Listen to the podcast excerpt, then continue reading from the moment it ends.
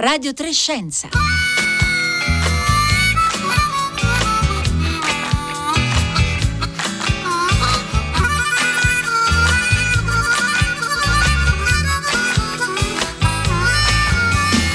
Le 11.31 e 15 secondi, buongiorno da Francesca Buoninconti, bentornati a Radio Trescenza.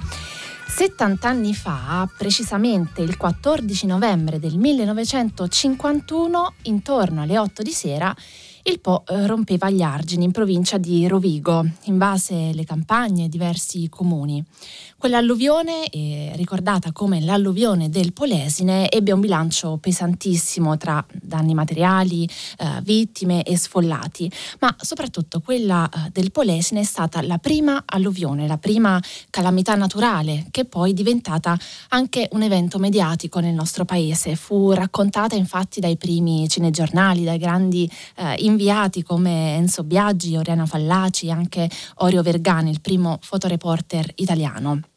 Noi oggi ricorderemo l'alluvione del Polesine, ma eh, soprattutto proveremo a capire perché la storia italiana poi è costellata di eventi alluvionali spesso tragici e se a 70 anni di distanza abbiamo imparato qualcosa, se c'è più consapevolezza sul tema e soprattutto qual è il ruolo dei cambiamenti climatici. E allora oggi vi chiediamo se eh, per caso avete vissuto magari in prima persona un'alluvione, un'esondazione, eh, che ricordi avete oppure se c'è stato magari qualche evento eh, idrogeologico che non avete vissuto in prima persona, ma comunque insomma vi ha colpito particolarmente. Come sempre raccontateci eh, la vostra, inviateci le vostre domande via sms e whatsapp al 335 56 34 296. Eh, per parlare però oggi di alluvioni cominciamo da un'immagine, eh, una fotografia scattata in provincia di Modena nel dicembre del 2020 ed è un'immagine che racconta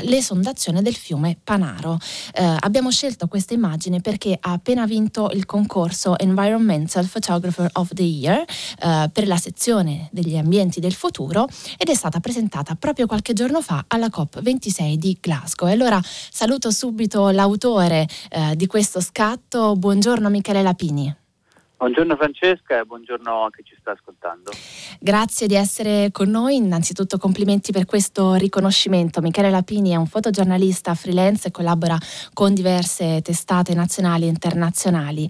Eh, Michele Lapini, prima di parlare della sua fotografia premiata, diamo due coordinate agli ascoltatori e alle ascoltatrici. Di che concorso si tratta?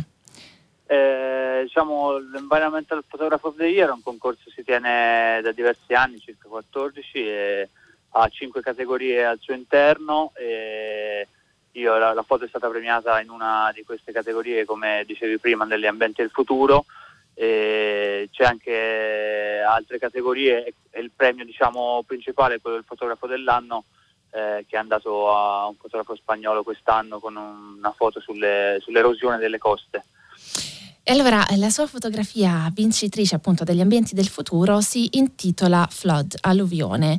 E come dicevamo appunto prima ritrae le conseguenze dell'esondazione del fiume Panaro a Modena nel dicembre del 2020 e in realtà più che un ambiente del futuro in realtà purtroppo è un ambiente del, del presente. No? Allora, eh, ora gli ascoltatori e le ascoltatrici troveranno questa foto anche sui nostri account social, in particolare su Twitter, la stiamo postando in questi minuti. Eh, ma Michele Lapini, io le chiederei di descrivercela. Che cosa si vede in questa foto?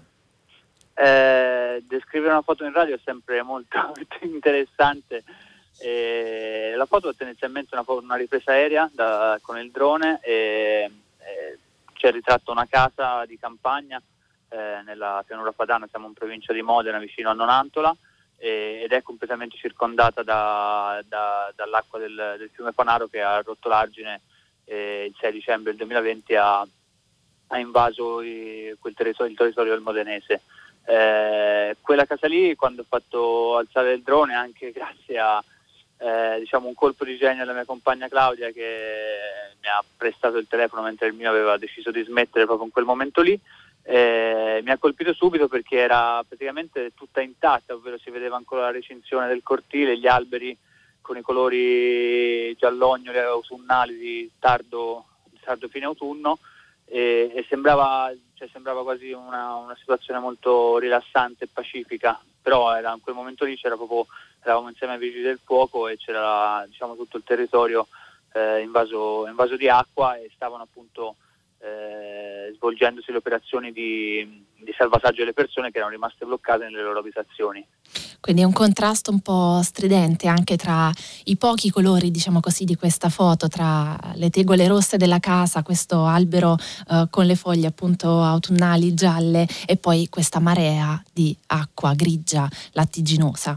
E, um, Michele Lapini, lei si era mai trovato uh, prima, uh, diciamo appunto di, di, quel 6 dicembre 2020, nel mezzo di un'alluvione, di un'esondazione di un fiume? Eh, purtroppo sì, perché in Emilia Romagna, insomma anche nell'area della pianura padana, sono eventi sempre più frequenti e strutturali e non più eh, eventi diciamo estremi e sporadici perché eh, sempre più vengono, si verificano piogge torrenziali e molto spesso non siamo molto bravi a curare i nostri territori e quindi i fiumi eh, diciamo, si riprendono un po' un po' di spazio invadendo i territori eh, sia agricoli ma anche urbani perché l'alluvione del dicembre è arrivata fino al paese di Nonantola e l'ha praticamente allagato per tre quarti, quindi come, come dicevamo prima anche danni non solo diciamo, ambientali ma anche eh, materiali appunto a, a, chi si è visto una casa per esempio invasa da, da, dalle acque di un fiume. E Michele Lapini, allora il tema eh, in realtà ambientale, quello dei disastri ambientali in particolare poi provocati anche dai cambiamenti climatici, eh, sono un soggetto ricorrente no? nelle sue fotografie, anche sul suo sito michelelapini.net, lo ricordiamo, eh, si trova una sezione intera dedicata proprio a, all'antropocene, se vogliamo. Noi a questa parola avevamo dedicato tempo fa anche una puntata eh, sul premio Nobel eh, Paul Crutzen. E allora, mh, Michele Lapini, che cosa Mm, sc- troviamo se scorriamo queste istantanee dall'antropocene sul suo sito?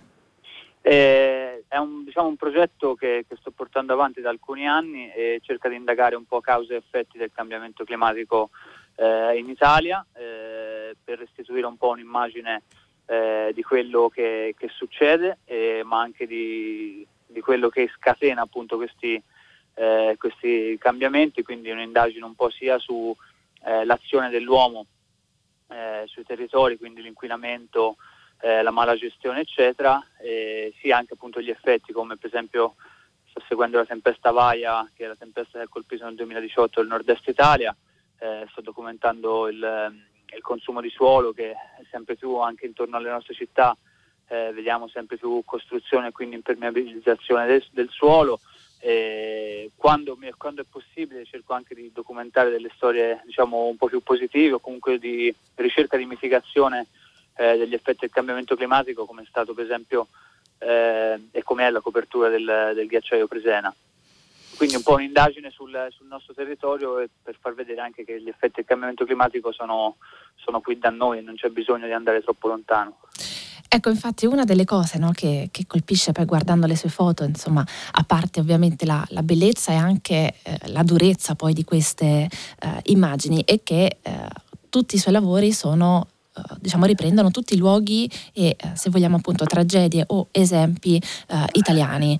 Eh, e poi eh, diciamo un'altra cosa che, che colpisce guardando eh, anche il suo lavoro è che lei eh, in realtà non, non, ha una formazione poi in materie ambientali, nel senso che si è laureato in cooperazione eh, internazionale e sviluppo economico e allora prima di eh, lasciarci Michele Lapini io le farei quest'ultima domanda, eh, cioè come si è appassionato poi alla fotografia e come mai ha scelto poi appunto di raccontare queste trasformazioni ambientali e i cambiamenti climatici? E poi ovviamente di farlo anche solo nei confini italiani?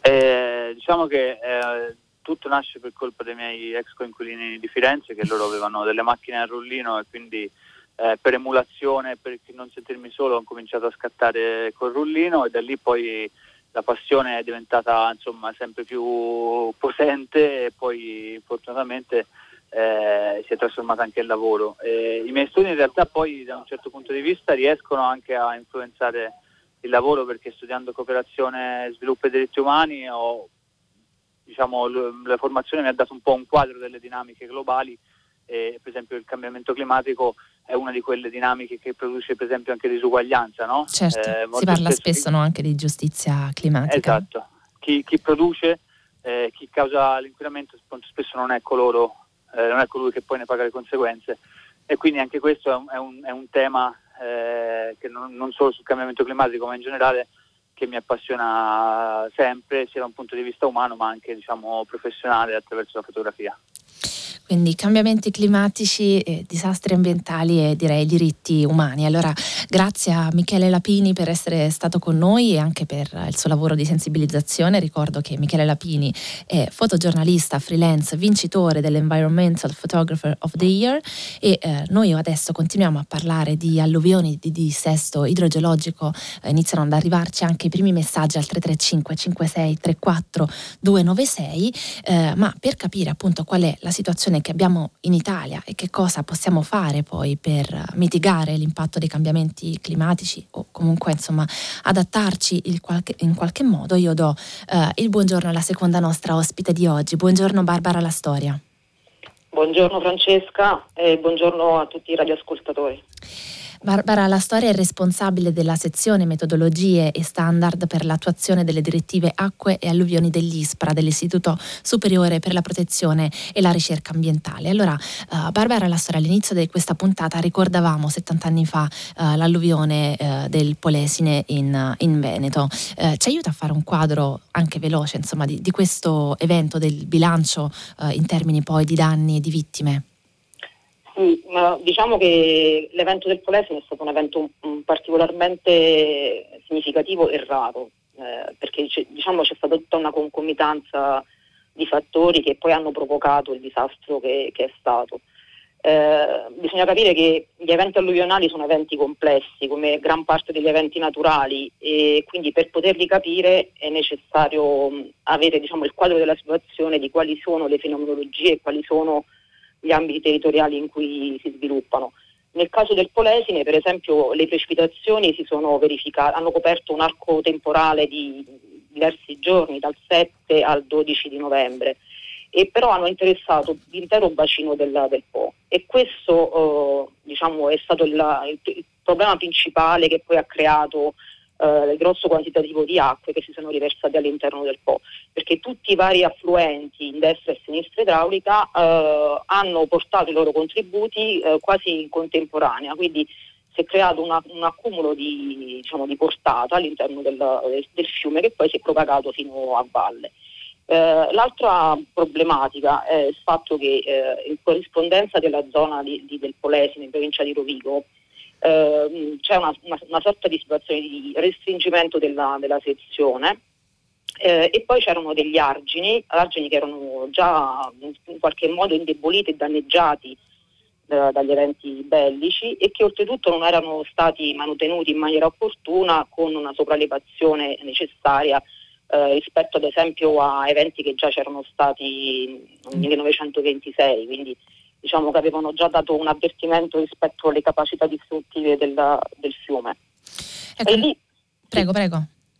Eh, no, eh, quello che è successo sostanzialmente è che si sono verificate intorno al 14 novembre tre rotte arginali e, e poi queste rotte sono state ulteriormente diciamo, favorite nel, nello sviluppo del, del deflusso verso le aree depresse perché poi la questione principale è che eh, la maggior parte delle strutture arginali vengono realizzate proprio in aree eh, di pianura, mm-hmm. quindi aree depresse che eh, si trovano a quote piuttosto basse, anche di 7-8 metri rispetto alle strutture arginali, quindi c'è stata una sorta di effetto cascata, anzi forse di effetto diga, che poi è stato peggiorato da altri ostacoli che la corrente ha, diciamo, ha trovato lungo il proprio cammino e quindi ecco una, una sequela di, diciamo, di, errori che ci sono stati anche nella comunicazione perché ricordiamoci che in questi, in questi eventi la comunicazione e il coordinamento sono degli aspetti cruciali eh, quindi diciamo, all'epoca sicuramente l'aspetto di comunicazione era estremamente modesto, non c'erano i mezzi che, che sono a disposizione eh, diciamo, in questi anni per, sia per coordinare le, le, operazioni che per avvertire la, la popolazione. Diciamo, non, non, ovviamente non c'erano ancora le, le, allerte meteo coordinate appunto anche dalla protezione civile. Eh, allora, nel caso del Polesine e eh, del Panaro parliamo ovviamente di esondazioni, ma qui al 335 5634 296 ci stanno arrivando anche eh, altri messaggi di, di testimonianze. Eh, c'è Rosanna dalla Liguria che ci dice ho un ricordo indelebile dell'alluvione del 7-10 1970 Genova Voltri. Allora avevo 11 anni e quella sera è un momento ancora molto pesante. Eh, c'è anche chi ci scrive, eh, Michela da Torino, che ci dice nel novembre del 1995 subimmo un'alluvione in Canavese, in provincia di Torino. Si scoprì che molte abitazioni erano state edificate su falde d'acqua e quindi l'acqua cominciò a salire dai pavimenti. Un'angoscia che ancora oggi mi accompagna. Noi ovviamente cambiamo casa. Eh, e ancora c'è sempre, ritorna a Genova nel novembre del 1970. è stata la prima volta che ho visto il torrente Bisagno scorreva come un fiume nella strada sotto le finestre di casa portandosi via le auto. Impressionante, questa era Laura eh, da Genova. Allora Barbara, la storia, eh, siamo, diciamo, i vari messaggi ci ricordano in realtà che eh, la causa scatenante no, è sempre la stessa, una pioggia molto abbondante, eh, però eh, sì, diciamo, le conseguenze possono essere eh, diverse. Riusciamo a fare una panoramica magari delle tipologie di eventi di questi disastri idrogeologici? insomma, quali conseguenze possiamo aspettarci anche poi a seconda del territorio in cui ci troviamo? Sì, allora come, come dicevo prima, eh, diciamo, c'è una, una, una, diversa scala a cui devono essere considerati i fenomeni, sia quella temporale che quella spaziale, perché da un punto di vista temporale eh, diciamo che non sono soltanto le piogge intense e brevi che provocano disastri, ci sono anche delle piogge prolungate nel tempo che possono saturare i terreni e renderli sostanzialmente impermeabili rispetto alle precipitazioni che si verificano successivamente. E poi c'è una scala spaziale, perché eh, la scala a cui avvengono i fenomeni che è la scala di bacino e questo va, va ricordato sempre perché la conformazione del bacino, le sue dimensioni eh, poi determinano il verificarsi di eh, alluvioni con caratteristiche diverse. Per esempio tutto il territorio ligure è sostanzialmente circondato da una parte dalla, dalle montagne e dall'altra parte dal mare, quindi le pendenze che i corsi d'acqua hanno in queste aree sono molto, molto forti, eh, il, i bacini sono molto piccoli e quindi hanno una risposta cosiddetta idrologica piuttosto rapida. Questo significa che piove e rapidamente eh, i deflussi si concentrano, acquistano enorme velocità e in questa velocità raccolgono tutto ciò che trovano sul, sul loro percorso, quindi eh, sedimenti, rocce, ma anche rifiuti, perché non dobbiamo dimenticarci certo. che c'è anche questa componente sì. che non va, non va, trascurata. E poi eh, ci si mette anche l'uomo che eh, per um, garantirsi più spazio possibile per espandere le proprie attività eh, finisce per confinare sempre di più i corsi d'acqua che hanno bisogno dei loro spazi per espandersi e per uh, attuare i loro processi di dinamica morfologica li restringiamo a tal punto che in alcuni casi finiamo per tombarli. Questa, diciamo, la, il, questa immagine del fiume che viene mh, in qualche modo nascosto all'occhio umano e che poi invece si manifesta con tutta la sua forza, la sua stabilità proprio negli eventi di maggior, di maggior spicco, di maggior rilievo. Barbara Lassara, lei con, con ISPRA avete appena presentato eh, il rapporto sulle condizioni di pericolosità d'alluvione eh, in Italia. Allora, come siamo messi? Qual è più o meno la situazione del territorio italiano? Che bilancio possiamo fare? Allora, come tutti possono immaginare è un territorio in cui diciamo, la, la, pericolosità è abbastanza ben diffusa. Eh, è una pericolosità che a, allo stato attuale si attesta su un territorio che raggiunge il, circa il 5,4% di aree allagabili in, uh, diciamo in zone che hanno uh, pericolosità elevata e quindi arriva fino al 14% nel caso di pericolosità uh, bassa. sono diciamo, valori alti ma diciamo, vanno, vanno anche valutati nel loro contesto, nel senso che eh, anche per quanto riguarda eh, le aree allagabili, eh, ciò che va tenuto conto è innanzitutto la necessità di conoscere il territorio in cui si vive e quindi attuare tutte le, le azioni, le misure che si possono intraprendere per far sì che quell'area possa essere gestita nel, nella maniera migliore e vissuta nella, nella, maniera migliore. Come diceva anche Michele Latini precedentemente, diciamo che la, uh, l'urbanizzazione di alcuni territori avvenuta in maniera un po' incontrollata uh, favorisce uh, alcuni scenari di predisposizione al, al rischio di alluvioni e quindi ciò che conta non è soltanto la presenza di un'area allagabile ma la presenza di beni che possono essere esposti al, al rischio di essere danneggiati e distrutti. Ecco, eh, lei ha appunto introdotto anche quest'altra parola, rischio, no? Spesso noi utilizziamo da profani, insomma, eh, come sinonimi rischio e pericolosità. Eh, e invece appunto cosa intendiamo per pericolosità e per rischio e eh, abbiamo quindi de- due carte, diciamo così, geografiche diverse dell'Italia, quella del rischio e, e quella della pericolosità, giusto? Esattamente, nel senso che eh, un, un'area uh, allagabile diventa, è pericolosa, nel senso che allora, per pericolosità si intende sostanzialmente la probabilità con cui una certa area può essere inondata da un uh, evento di una certa magnitudo. Eh, la pericolosità di per sé non, non, dice molto se noi non la interfacciamo con quello che c'è sul territorio, quindi qual è la popolazione, quali sono i beni culturali, eh, le attività economiche, industriali, gli impianti, eh, tutto ciò che c'è sul territorio che può essere esposto essere, a, al danneggiamento e che ovviamente ha una, già una sua predisposizione, quello che si chiama vulnerabilità ad essere danneggiato. Quindi eh, in questo senso bisogna distinguere tra le due cose, cioè pericolosità da una parte e rischio dall'altra. Certo, e a proposito di rischio, infatti c'è anche chi uh, giustamente insomma, richiama al senso di responsabilità, al dovere insomma, di poi prevenire e gestire uh, insomma, il, il, territorio. Questa era Rosanna da Napoli. Um, manca qualcosa a queste carte, se glielo posso chiedere?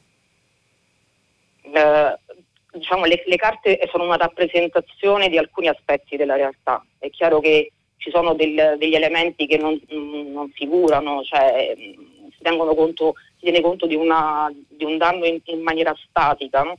E poi ci sono però tutta una serie di, di danni che derivano oh, dal, dalle conseguenze a lungo termine che, degli eventi che non possono essere chiaramente espresse. No? Anche il ricordo, il trauma psicologico che può essere prodotto nella persona che vive eh, certi eventi possono essere chiaramente tradotti in mappe di questo genere sono una rappresentazione utile alla gestione del rischio. Certo, no, eh, intendevo insomma se potessero essere più dettagliate in questo, in questo caso, se abbiamo dei dati eh, magari che potrebbero essere integrati in futuro. Mm, sicuramente ci possono essere dati più integrati che eh, diciamo, derivano da una maggiore conoscenza del territorio e dell'acquisizione di una serie di informazioni di maggior dettaglio di maggior diffusione su tutto il territorio, però è un, chiaramente un processo che è in, in, evoluzione, che tiene conto anche di quali sono i fondi a disposizione, perché non dimentichiamo che spesso si investe moltissimo nelle, nelle opere e pochissimo nelle, nelle persone e nella conoscenza, mentre invece bisognerebbe forse bilanciare le due, le due voci. Ecco appunto, che cosa possiamo fare noi eh, per tutelarci in qualche modo da questi scenari peggiori? Ci sono eh, buoni comportamenti, pratiche comunali che eh, dovremmo chiedere di attivare magari appunto nei nostri comuni, dovremmo oppure magari ripensare completamente il nostro modo di abitare, per dire dal primo piano in poi o anche magari il nostro modo di sfruttare il territorio. C'è qualcosa che possiamo fare o non allora, fare? Ci sono, sì, ci sono t- tantissime cose che potremmo fare, diciamo Uh, un, un, po' tutti. Uh, diciamo innanzitutto per quanto riguarda la, per esempio la parte degli interventi, no? evitare di, di, effettuare interventi uh, di cosiddetta messa in sicurezza che poi danno anche peraltro un messaggio non corretto alla popolazione di tipo estemporaneo, nel senso che non sono inquadrati all'interno di una pianificazione di bacino e che possono provocare anche fenomeni di stabilità, situazioni peggiori di quelle che si propongono di tutelare e poi, eh, o meglio di risolvere. Eh, poi ci sono tutta una serie di comportamenti che il singolo cittadino eh, dovrebbe tenere, ad esempio i cosiddetti buoni comportamenti nel corso eh, e prima e dopo l'evento, quindi per esempio evitare ponti, evitare argini, evitare di percorrere strade di montagna, evitare soprattutto quando ci sono diciamo, degli eventi particolarmente intensi che poi possono provocare anche delle, delle frane eh, informarsi ad esempio sul, sul, livello di pericolosità in cui si vive, eh, seguire le, le previsioni meteorologiche e le situazioni meteo avverse eh, facendo attenzione a quelle che sono le allerte fornite dalla protezione civile regionale. Eh, per quanto riguarda i comuni, dotarsi di piani di protezione civile, eh, ricordiamo che eh, l'88% dei comuni eh, si è dotato di questo utilissimo strumento, ma non c'è ancora una copertura diciamo, nazionale in questo senso. E C'è. poi eh, direi soprattutto formare, informare e rafforzare la macchina operativa e gestionale. E allora al 335 56 34 296 continuano ad arrivarci messaggi e testimonianze. C'è uh, Pino da Padula che um, diciamo tocca un punto eh, e dice all'epoca ancora non si parlava di dissesto idrogeologico o alterazioni climatiche, era solo un'Italia più conscia di essere un, bacio, un vaso di coccio tra tanti vasi di ferro. Eh, quindi solleva un po' il tema anche appunto della, della consapevolezza. Eh, esatto. Per difendersi appunto dal, dal dissesto idrogeologico, allora ehm, quando magari appunto, come dicevamo prima, si vive soprattutto in un'area di rischio, eh, ci sono campagne alle quali magari possiamo aderire, il cittadino può eh, chiedere insomma di, di, aderire in modo tale da ricevere eh, tutte le informazioni necessarie. Sì, allora, mh, mm, come, come, si diceva prima, eh, è fondamentale informarsi, la partecipazione pubblica deve essere non solo passiva, cioè non solo aspettare di ricevere l'informazione, ma anche mm, cercare, cercare l'informazione e eh, rendersi coinvolti in questo, in questo, processo. Per esempio la protezione civile già dal 2014 ha avviato una campagna di formazione e di informazione che coinvolge sia il mondo del volontariato di protezione civile ma anche il singolo, il singolo cittadino e ha appunto questo scopo, quello di creare consapevolezza e conoscenza, perché queste sono le armi che noi abbiamo per eh, assumere anche dei comportamenti più prudenti rispetto al verificarsi dei, dei fenomeni alluvionali. Come si chiama questa campagna così magari? Si chiama Io non rischio. Ok, allora io non rischio. E ultima uh, domanda, abbiamo veramente poche battute. Eh, con i cambiamenti climatici, quali scenari dobbiamo aspettarci? Uh, rispetto ai cambiamenti climatici uh, ci sono diciamo, delle previsioni abbastanza uh, diciamo, non, non, coerenti ri, ri, rispetto a quello che sarà la fenomenologia delle precipitazioni in particolare, però quello che possiamo osservare è un, un aumento della frequenza dei, dei, fenomeni intensi da una parte, quindi in un certo qual modo un aumento di quei fenomeni che sono chiamati anche flash flood, ma anche delle cosiddette alluvioni urbane che vediamo sempre più frequenti anche nella, nella comunicazione di massa.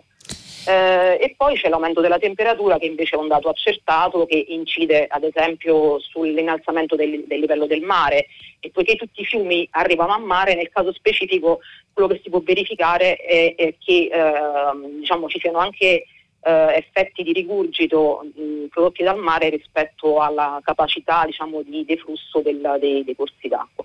Non ultimo, chiudo con questo, eh, il fatto che con le temperature più alte eh, aumentano chiaramente gli incendi e quindi eh, ulteriore degradazione delle superfici con peggioramento diciamo, della capacità drenante dei, dei, territori. E allora grazie Barbara La Storia per essere stata con noi, è responsabile della sezione metodologie standard per l'attuazione delle direttive acque e alluvioni dell'ISPRA. Continuano ad arrivare messaggi di complimenti di Michele Lapini, grande occhio al nostro tempo, di ricordi della tragedia del Polesine eh, da Sarena, da Trieste e oggi finisce qui questa puntata di Radio Trescenza che vi ricordo è un programma ideato da Rossella Panarese Paese e curato da Marco Motta. Insieme a me dall'altra parte del vetro vi salutano Marco Pompi in regia, Paolo Conte redazione, Giovanna Insardi alla parte tecnica. Adesso linea al concerto del mattino a Radio Trescenza torna lunedì da Francesca Buoni incontri, buona continuazione di ascolto su Radio 3.